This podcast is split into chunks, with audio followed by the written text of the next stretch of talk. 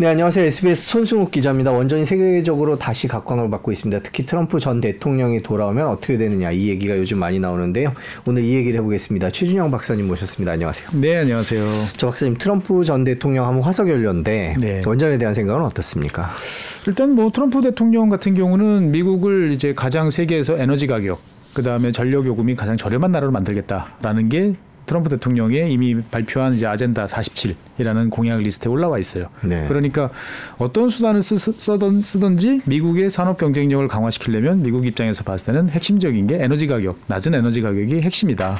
그래서 아까 기자님께서 말씀하신 것처럼 그를 위해서는 뭐 화석 연료 당연한 거고 그다음에 원자력 당연히 당연히 써야 되는 거고 그렇다고 해서 트럼프가 재생에너지는 절대 안 하겠다 이런 사람은 또 아니에요. 네. 지역에 지역에 따라서 그게 제일 싼 것도 있으니까 뭐가 됐든지 간에 동원할 수 있는 거는 다 동원해가지고 에너지 가격을 낮추겠다라는 입장인 것이고 그러한 이제 트럼프 입장에서 봤을 때 이제 원자력이라는 것들은 뭐 좋은 대안 중에 이제 하나인 거죠 보면은 그러니까 많은 분들께서 이제 미국이 이 미국 바이든 행정부는 뭐 원자력에 대해서 부정적 뭐 트럼프는 이제 친 원전 뭐 이런 경향이 있다고 이제 말씀들을 하시는데 사실 그렇지는 않습니다. 그러니까 네. 바이든 대통령도 이제 지난 그 선거 과정에서 민주당이 이 그 강정을 강령을 이제 개정을 했죠. 그래서 이제 원자력에 대해서 사실 이제 기후 변화를 대응하기 위한 어 역할이 있다라고 이미 인정을 한 상태고 네. 그리고 이제 트럼프 대통령 같은 경우도 뭐 원자력이 어차피 역할을 해줄 거면 거기에 대해서 적극적으로 지원해서 가도록 하겠다라고 이야기를 하는 거죠. 그러니까 어, 미국 입장에서 봤을 때는 이게 화석 석탄을 제외하고 나면 제가 봤을 때는 뭐 어느 대통령이 들어오든지 간에 어, 이 원자력이 원자력에 대해서는 긍정적인 입장, 최소한도 중립적인 입장을 취할 것이라고 이제 보여져요. 그런데 이제 문제는 뭐냐? 이제 미국 입장에서 어 그렇게 한다 하고 싶다 하더라도 미국이 이제 그 진짜로 저렴한 가격의 원자력 발전소를 지금부터 새로 만들어서 어, 음. 그것들을 통해서 대량의 전력을 공급할 수 있느냐라고 생각하면 저는 되게 부정적이에요 거기에 대해서는 그러니까 잘 아시는 것처럼 뭐 원자력이라는 것은 단순하게 이제 뭐 금방 뚝딱뚝딱 할 수 있는 건 아니잖아요. 네. 되게 전문화된 이제 분야고 그 그거에 따른 여러 가지 이제 산업 생태계들이 연결이 돼 있어야 되는데 사실 서방 국가 대부분 한국을 제외한 대부분의 서방 국가들은 그 value chain들이 다 붕괴돼 있어요. 그러니까 지금부터 만약에 살린다라고 했을 때 제 솔직한 느낌으로는 기존의 어떤 경수로 대형 원전을 만약에 미국에서 다시 한다라고 그랬을 때 미국 스스로 그거를 과연 할 수 있을까? 라는 생각이 많이 들고 더더군다나 미국 같은 경우는 이제 에너지 회사들이 다 민영 회사지 않습니까? 음, 네. 그러니까 그 회사들 입장에서 봤을 때 보면 지금 기존의 원자력 발전소 관리나 운영 비용 같은 경우에서도 상당히 여러 가지 어려움이 있어요. 어, 그런데 신규 투자를 해서 이거를 통해 가지고 어, 뭔가를 내가 이익을 볼 수 있을까 라고 생각해 보면 일부는 있을 수 있겠지만 어, 우리가 생각했던 것처럼 뭐 정부에서 밀어준다고 그래가지고 대규모 어 이제 원자력 붐이 미국 내에서 막 여기저기 쓸것 같지는 않아요. 그러니까 제가 생각했을 때는 일부 지역에서 이제 몇 개의 원자력 발전소들이 등장할 것 같고요. 그 다음에 이제 뭐 SMR이라든지 새로운 기술 발전을 통한 원자력 기존의 원자력 발전소와는 좀 다른 유형의 원자력 발전을 촉진시키기 위해서 미국 정부가 여러 가지 지원을 하고 일부 이제 성과들이 나올 텐데 그렇다 하더라도 원자력 발전소는 기본적으로 짓는데 10년 이상이 걸리지 않습니까? 네. 그러니까 설령 트럼프 대통령이 이번에 당선이 되고 그다음에 어, 한 번 더 당선이 된다 하더라도 그 사이에 원자력 발전이 미국 내에서 드라마틱하게 올라간다 이런 것들을 기대하기는 어려울 것 같아요. 그런데 이제 주의할 점은 그거라는 거죠. 트럼프 대통령이 밝힌 에너지 정책에서 핵심은 뭐냐면 아까 앞서 말씀드린 것처럼 저렴한 에너지 가격이에요. 네. 그러니까 왜 저렴한 에너지 가격이냐라는 거에 대해서 트럼프 대통령은 두 가지 이야기를 해요. 일단은 과거, 하나는 미래. 그러니까 과거는 뭐냐면 2008년 이전에는 유럽이 미국보다 경제 규모가 더 컸어요. EU가. 그런데 이제 2018년 정도 되니까 미국이 EU보다 경제 규모가 한 15% 20% 이상 커졌습니다. 지금도 크죠. 이 차이가 어디서 나느냐? 트럼프 대통령은 본인 입으로 그렇게 이야기를 합니다. 유럽은 에너지 가격이 계속 상승을 했고 재생에너지나 이런 걸 통해서 미국 같은 경우는 쉐일가스라든지 어 그다음에 이제 저렴한 여러 가지 에너지원을 효과적으로 사용하면서 에너지 가격을 낮추는 데 성공을 했다. 그렇기 때문에 이 경제 규모의 어떤 차이, 십몇 년 사이의 사, 상황을 에너지 가격으로 설명할 수 있지 않느냐라는 게 첫 번째 논리. 두 번째 논리는 이제 미래, 미래 산업의 핵심은 뭐냐, 미국이 나가야 될 길은 뭐냐라고 봤을 때 당연히 미국 사람들, 미국 산업계에서는 AI, 인공지능 이런 것들을 이야기할 수밖에 없단 말이죠. 그러면 인공지능에 있어서 가장 필요한 게 뭐냐라고 하면은 뭐 이제 고성능 반도체도 있을 수 있고 여러 가지 있을 수 있겠습니다만 가장 그 밑에 깔려 있는 거는 컴퓨팅 파워입니다. 전력입니다.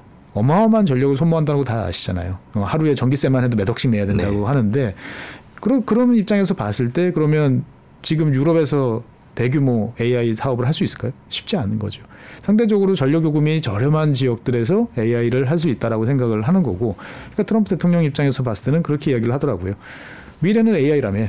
어, AI는 그러면 저렴한 전, 전력 요금인데, 그러면 미국 입장에서 봤을 때는 미래의 산업 경쟁력을 유지하기 위해서는 어, 낮춰야 된다. 근데 낮추는데 무슨 방법으로 낮출지에 대해서는 이제 아직까지 구체적으로 막 이야기는 하진 않아요. 그런데 트럼프 대통령 입장에서 봤을 때는 할 수 있는 거는 다 하겠다. 니들이 뭐 원자력을 하겠다면 원자력도 도와주고 어, 화석 에너지 뭐 써서 가스 발전 더 하겠다면 그것도 오케이. 라고 이야기를 이제 하는 거죠.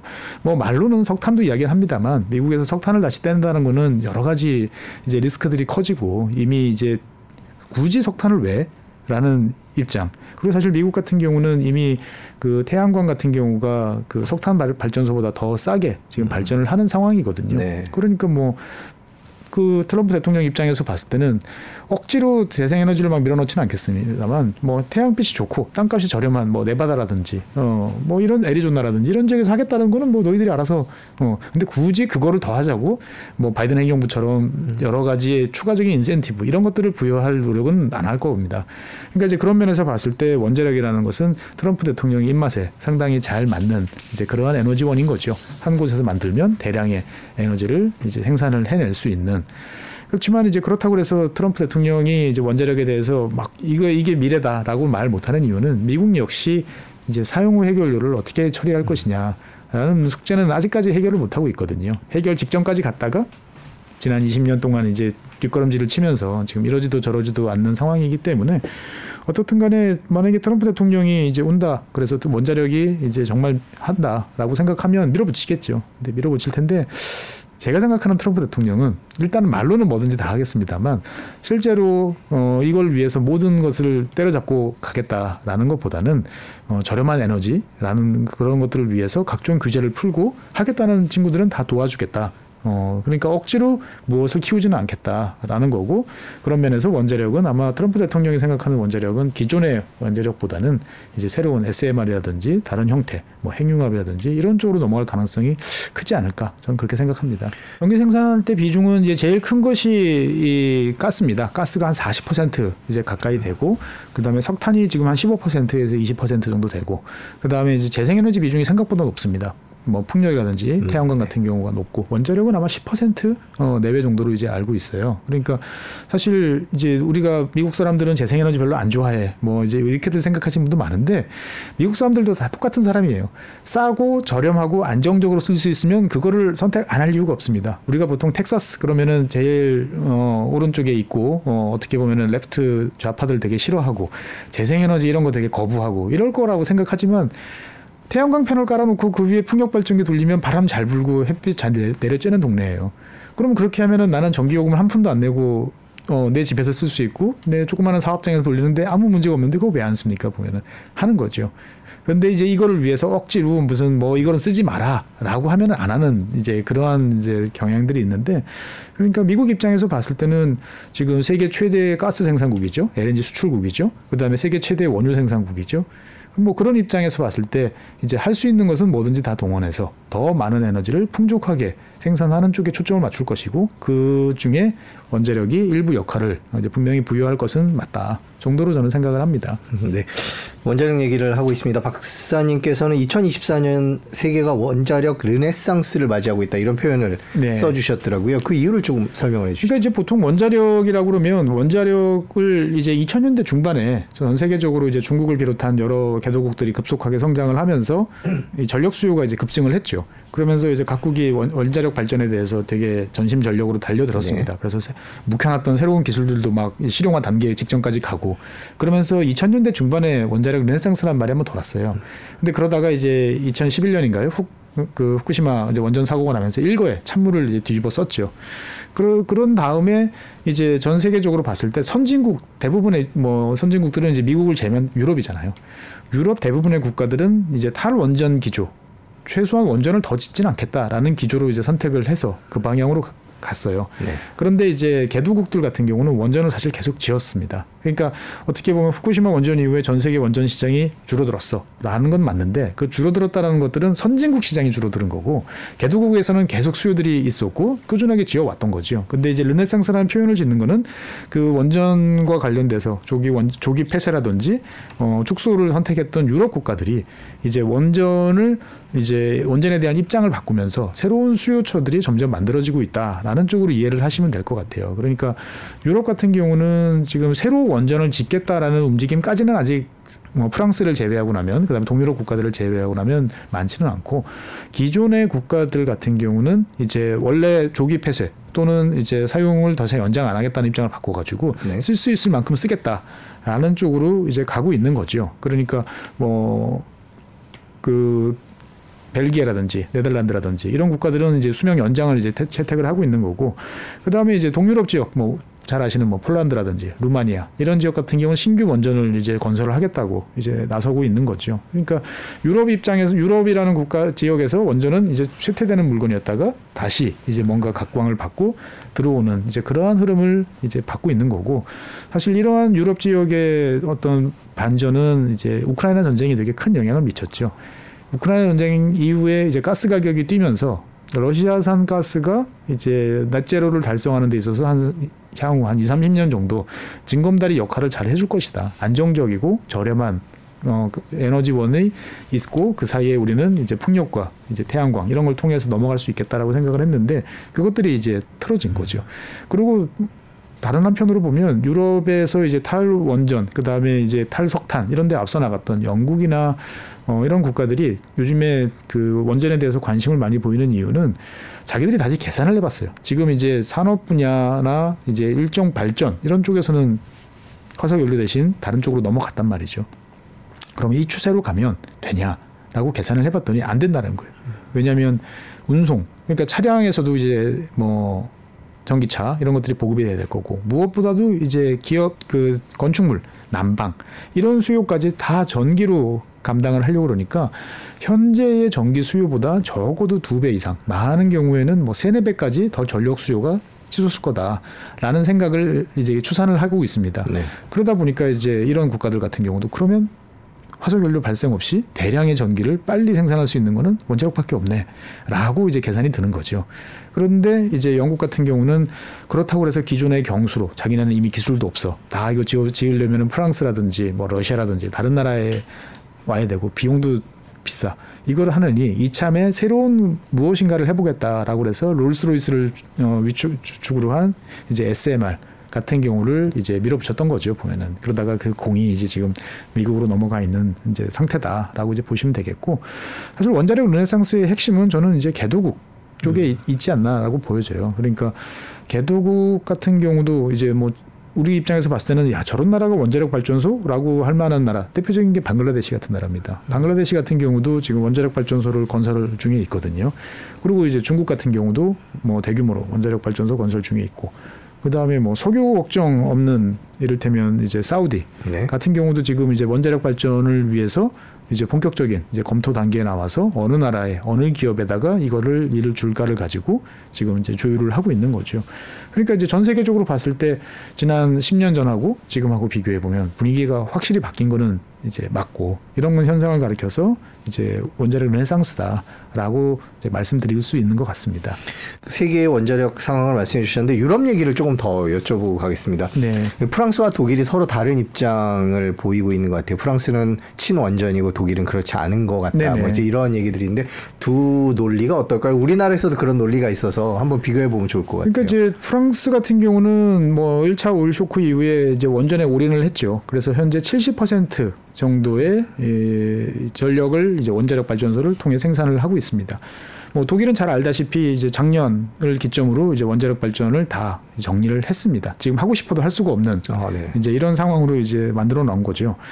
그러니까 이제 이 뭐 독일은 반대, 프랑스는 찬성 이 입장은 맞는데 그러면 두 나라가 독일은 왜 반대를 할까요? 여기에 대해서 사실 좀 생각을 해볼 필요가 있어요. 그러니까 독일이 원자력 발전소에 대해서 반대하는 가장 큰 이유는 이게 프랑스한테 일방적으로 유리해질까봐 걱정을 하는 거예요. 그러니까 독일 입장에서 봤을 때는 자 에너지 전환을 통해서 원자력 발전을 대신 이제 풍력 그 다음에 뭐 태양광 이런 걸 통해서 차근차근 넘어갈 수 있어라고 생각을 했고 그걸 위해서 지금 20년 동안 노력을 이제 해와서 성과를 내고 있죠. 그런데 문제는 아까도 말씀드렸다시피 이제 2022년 이후 천연가스 가격이 폭등을 하면서 이제 그 독일 독일 산업계가 지금 엄청나게 어려운 상황에 이제 직면해 있지 않습니까? 그런데 그런데 비해서 이제 프랑스 같은 경우는 원자력 발전으로 70%의 전력을 생산하다 보니까 상당히 안정적으로 전력 가격을 유지할 수 있는 물론 프랑스라고 해서 아주 쉽지는 않았어요. 네. 뭐 국영화 시키고 하는 여러 가지 비상 조치를 취했습니다만 독일보다는 훨씬 안정적인 상황인 거죠. 그러니까 프랑스 독일 입장에서 봤을 때는 벌써 독일 기업들이 이제 또 아니 독일 입장에서 봤을 때는 독일 기업들이 뭐 바스프라든지 이런 대규모 어떻게 보면은 많은 고용과 부가가치를 창출하는 기업들이 에너지 비용, 전력 요금 부담을 이기지 못하고 해외로 좀 나가고 있어요. 그래서 뭐 중국으로도 가고 다른 나라도 가는데 일부 산업체들 같은 경우는 멀리 가기는 부담스럽다는 거죠. 그럴 때 프랑스가 적극적으로 콜을 합니다. 음. 그냥 라인 강만 넘으면 강만 넘으면은 프랑스 아니냐.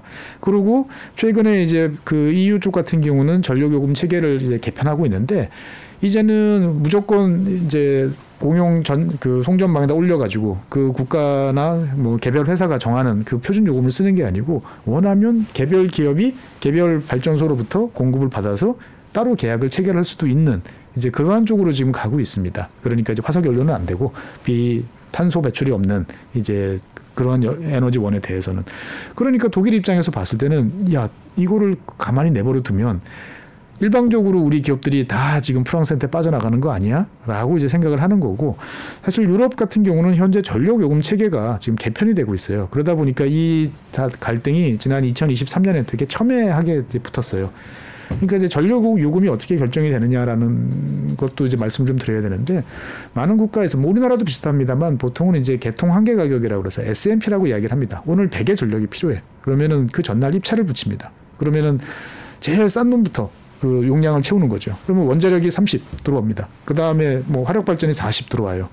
그 다음에 이제 그러면 70이 찼죠. 그 다음에 30이 남았는데 LNG 발전소가 25를 차지를 해요. 그럼 아직 5가 더 필요한데 이 5에서 이제 수력 발전이나 아니면은 이제 재생에너지가 들어오는 거죠. 그러면 싼 놈부터 싼 친구부터 이렇게 들어오다 보니까 제일 마지막에 들어오는 친구는 제일 비싼 발전소예요. 그러면 그 원, 그 발전 그, 그 전기의 생산 단가는 제일 비싼 가격으로 고정이 됩니다. 음. 그러면은 계산 생각해 보면은 이제 원자력 발전소 같은 경우는 싼데 어, 자기는 원가는 싼데 지금 재생에너지 때문에 전체 전력 요금은 되게 비싸게 책정이 되면 횡재 이익을 얻게 되는 거죠. 석탄 화력 발전도 마찬가지고. 그러다 보니까 유럽 입장에서 봤을 때 작년 가스 발전이 이제 비싸지고 하다 보니까 가스 요금이 천정부지로 치솟으니까 그 천정부지된 가스 요금 때문에 오르지 않아도 될 다른 요금까지 다 치솟는 그래서 전체 소비자 전력 요금이 막 다섯 배씩 오르는 이러한 이제 상황을 보니까 아 이거 안 된다. 어, 이런 식의 체계는 바람직하지 않어.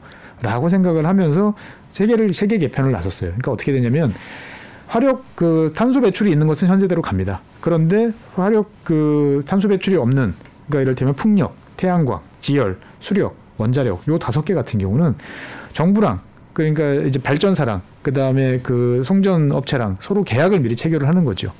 그래서 너희들은 요만한 밴드를 줄 테니까 요 밴드 내에서 왔다 갔다 하는 걸로 가자. 근데 만약에 이제 무슨 문제 때문에 이게 이제 그 가격으로는 도저히 발전이 안 되는 경우 있잖아요. 그러면 정부가 그거에 대해서는 보조를 해주던 어떤 식으로 해든 그 밴드 하단선은 유지해주도록 하겠다라고 약속을 한 거죠. 만약에 근데 운이 좋아서 그 밴드보다 더 전력요금이 뛰었다.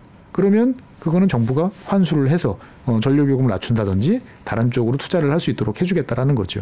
그러니까 프랑스 입장에서 봤을 때는 이제 정부가 그 전력요금 중에 일부를 걷어가지고 그걸 통해서 신규 원자력 발전소에 지원을 해준다든지 아니면 기존의 원자력 발전소 수명 연장에 투자를 하면서 계속적으로 전력 요금을 낮출 능력이 좋아지는 거예요. 음. 근데 독일 같은 경우는 없어요. 네. 그러다 보니까 이제 너무 유리하게 일방적으로 끌려가는 거 아니냐라고 그래서 반발은 했습니다만 기본적으로 이 방향에 대해서는 어쩔 수 없이 동의를 해서 지금은 일단은 이제 매듭이 지어진 거죠. 그러니까 독일 업체들 같은 경우는 앞으로 제가 생각했을 때 에너지 다소비 업종 같은 경우는 독일 내에서 이제 더 이상 비즈니스를 하기보다는 가까운 프랑스나 아니면 동유럽 이런 지역으로 이제 이주할 가능성이 높다라고 이제 여겨집니다.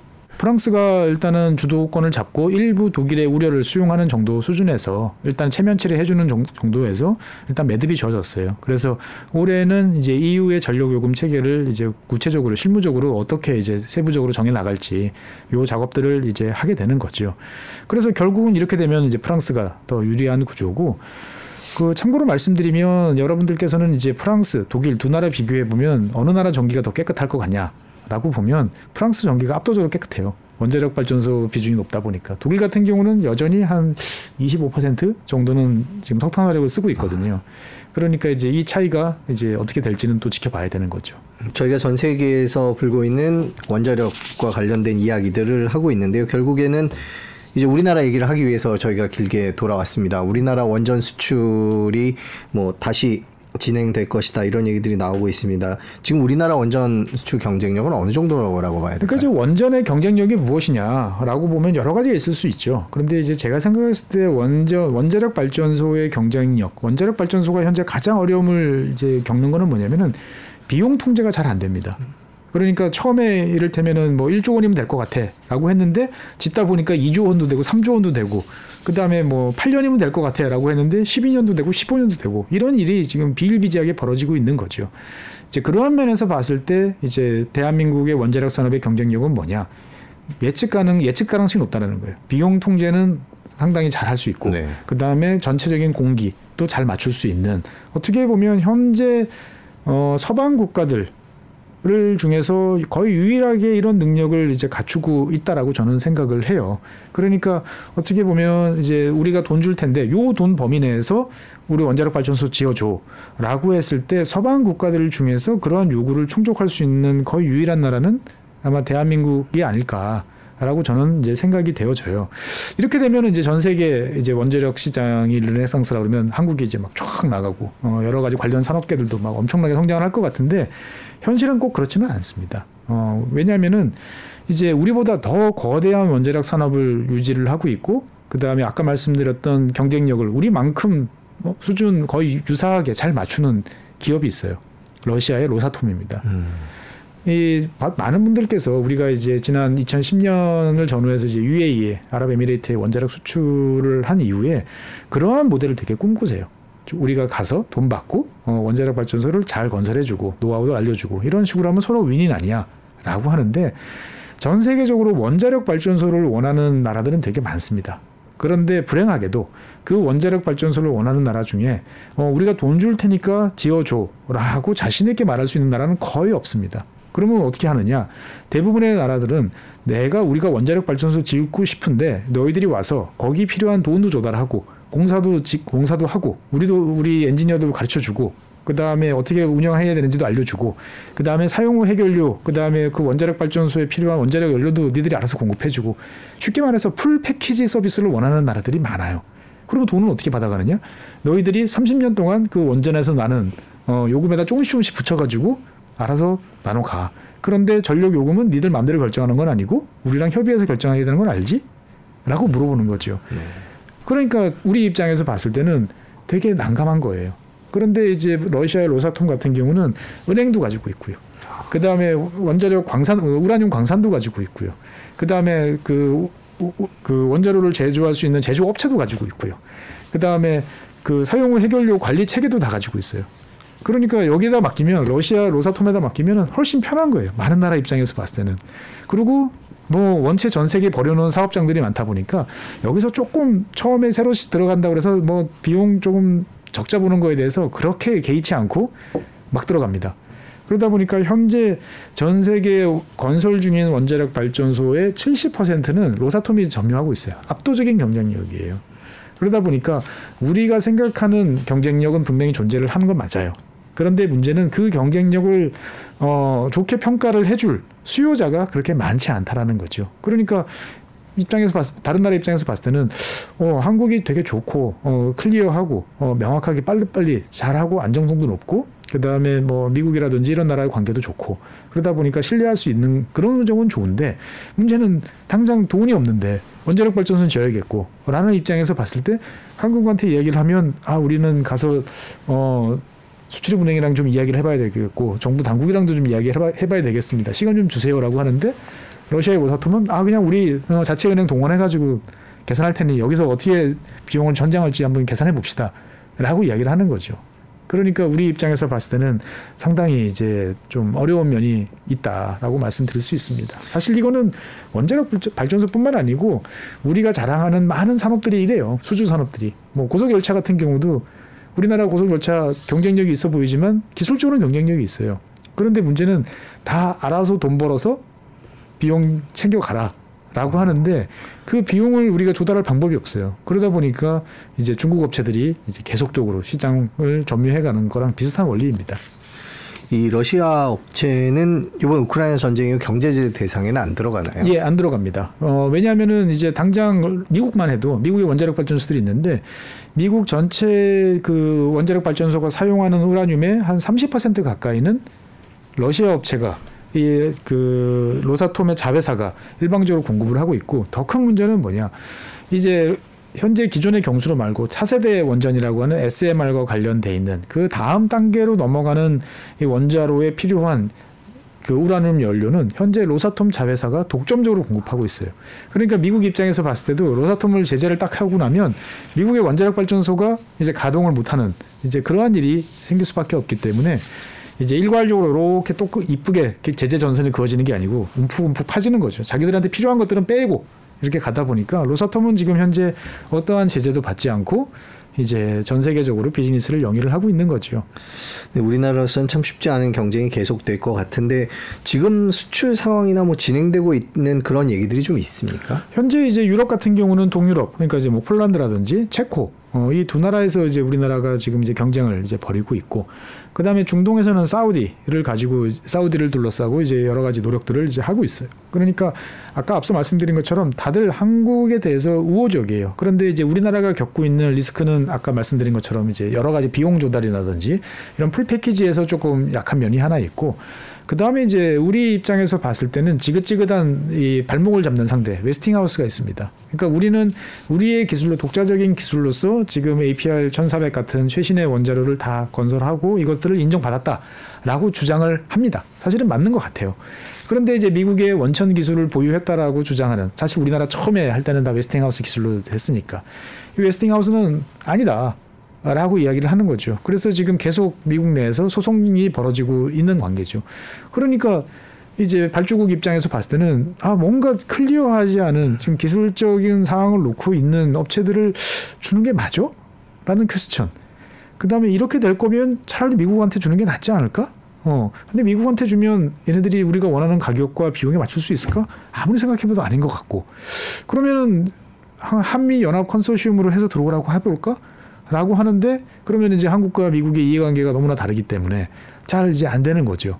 그러니까 이 뭐 폴란드라든지 체코라든지 일단은 우리가 조금 유리한 입장이다라고 이제 보여지긴 합니다만 말씀드린 여러 가지 사항들이 상당히 이제 복합적으로 이제 작용을 하고 있고 특히나 이제 폴란드 같은 경우는 지금 이제 우크라이나 전쟁이 어떤 식으로든 종료가 되고 나면 그 다음 차례는 러시아로부터 공격을 받은 상대는 자기라고 생각을 해요.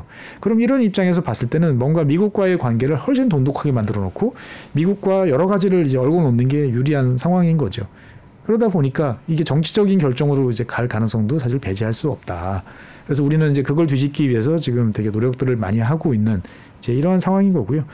사우디 같은 경우는 또 좀 입장이 다릅니다. 사우디는 돈이 많으니까. 예, 이제 다 할 수 있죠. 그런데 이제 다 할 수 있는데 문제는 뭐냐면은 사우디가 요구하는 것은 정말 말 그대로의 풀 패키지예요. 그러니까 사우디 같은 경우는 뭐 알라 신이 정말 사우디를 좋아하는 것 같아요. 그러니까 사우디가 작년에 중국 과학자들을 동원해서 이 러시 그 사우디 과학자들과 더불어서 전 사우디 영토를 훑어봤어요. 우라늄이 얼마나 있지? 라고 생각을 해보니까 생각보다 많습니다. 어. 전 세계 현재까지 확인된 우라늄 매장량의 9%가 사우디아라비아에 있는 것으로 확인이 됐어요. 그러니까 사우디는 이제 이렇게 요구를 하는 거예요. 자, 우리나라에 우라늄 많어.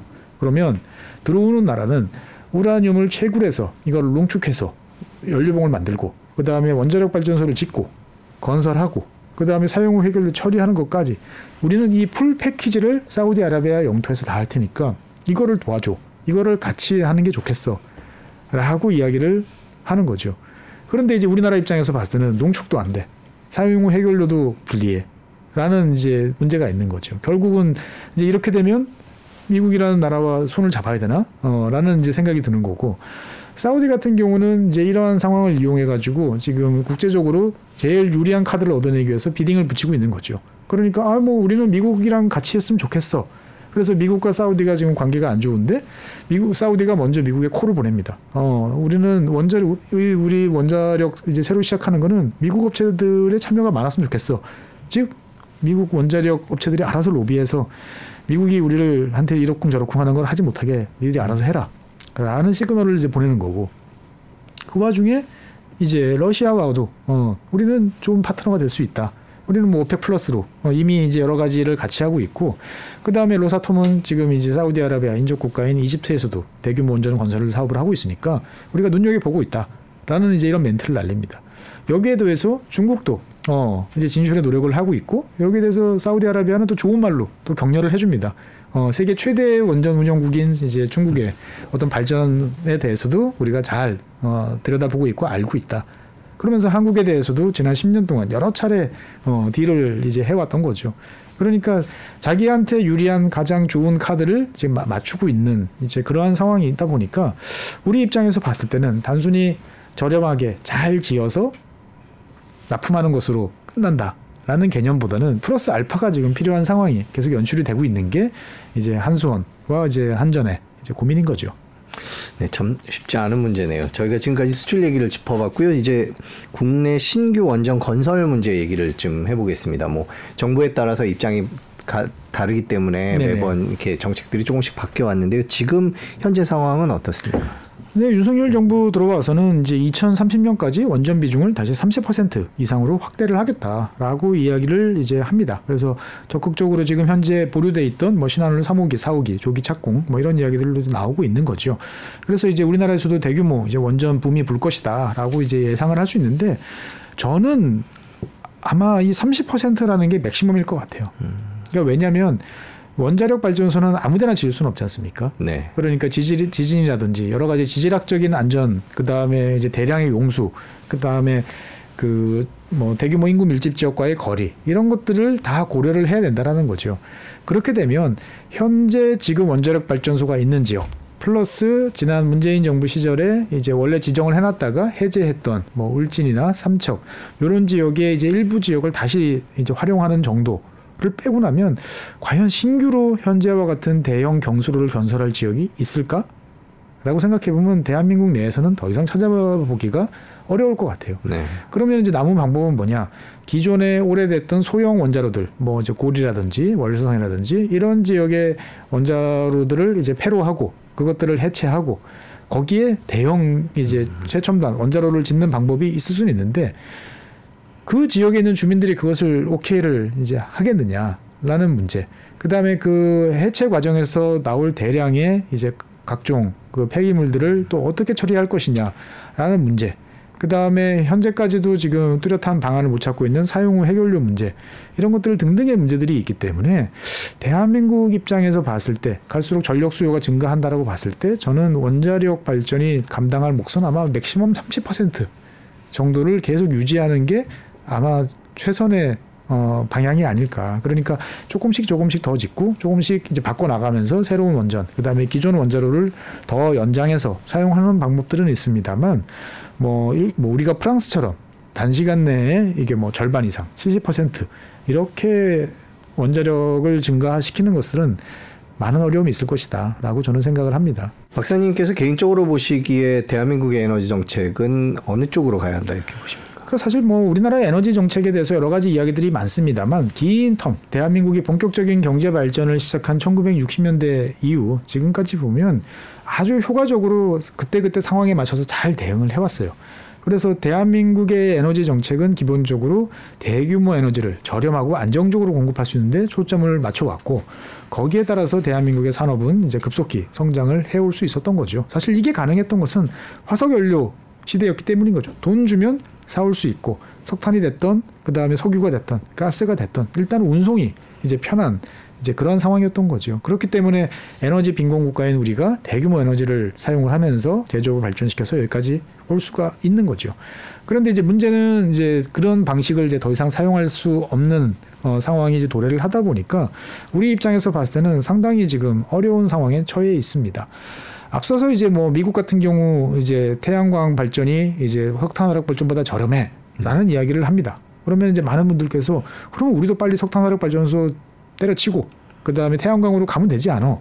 라고 말씀들을 하는데 불행하게도 태양광 그 다음에 바람 같은 것은 공평하지가 않습니다. 바람이 발, 잘 불고 1년 내내 연중 뜨거운 햇볕이 아주 어, 잘 내려지는 지역이 있는가 하면 그렇지 않은 지역도 있죠. 불행하게도 대한민국은 그닥 어, 뭐 아주 나쁘진 않다라고 말씀은 못 드리겠습니다만 그렇다고 미국이라든지 뭐 유럽의 북해 그다음에 뭐 중동 지역이라든지 북아프리카 이런 지역처럼 아 탁월하게 좋다 라고는 절대 말할 수 없는 지역이라는 거죠.